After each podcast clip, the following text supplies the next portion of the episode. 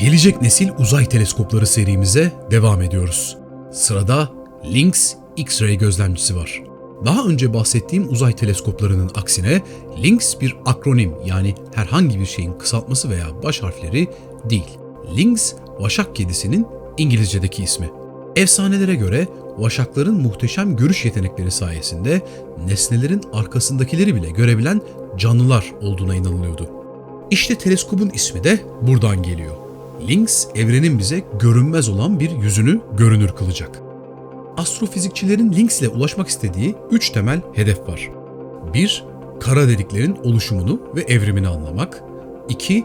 Galaksilerin oluşumunu ve evrimini anlamak. Ve 3. Yıldızların oluşumunu ve evrimini anlamak. Evreni yüksek enerji seviyelerinde görüntüleyecek ve inceleyecek olan Lynx tasarım prensipleriyle diğer teleskoplardan tamamen farklı şekilde çalışıyor. Çünkü X ışınlarını odaklamak farklı bir yöntem gerektiriyor. Bunun nedeni de X ışınlarının ayna dediğimiz şeyleri pek umursamıyor olmaları. Yansımak yerine aynaların içinden geçip gidiyorlar. Fakat ışınların dar bir açıyla çarpması sağlandığında adeta su üzerinde sektirilen taşlar gibi hareket etmeye başlıyorlar.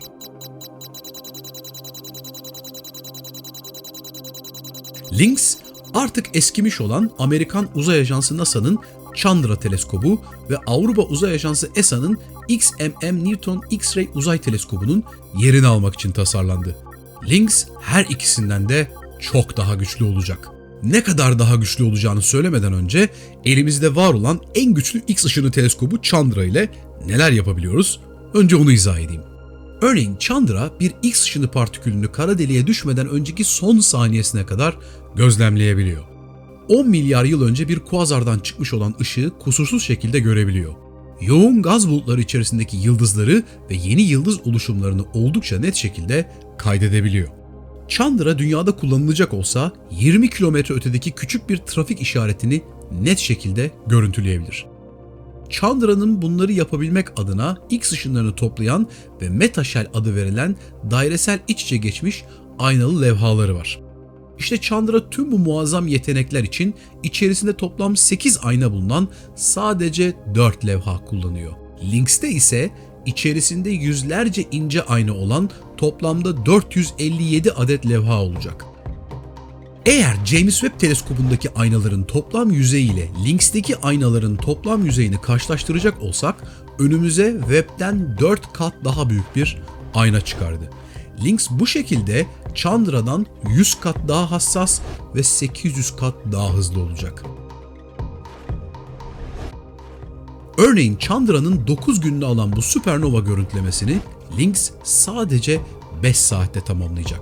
Ayrıca Lynx'in spektral çözünürlüğü de 20 kat daha iyi olacak. Bununla birlikte uzayda bir seferde tarayabildiği alanda yine çok daha geniş olacak.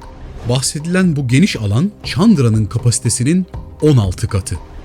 Yani heyecan verici web teleskobu ile Hubble arasındaki fark neyse, var olan X ışını teleskopları ile Lynx arasındaki fark da o.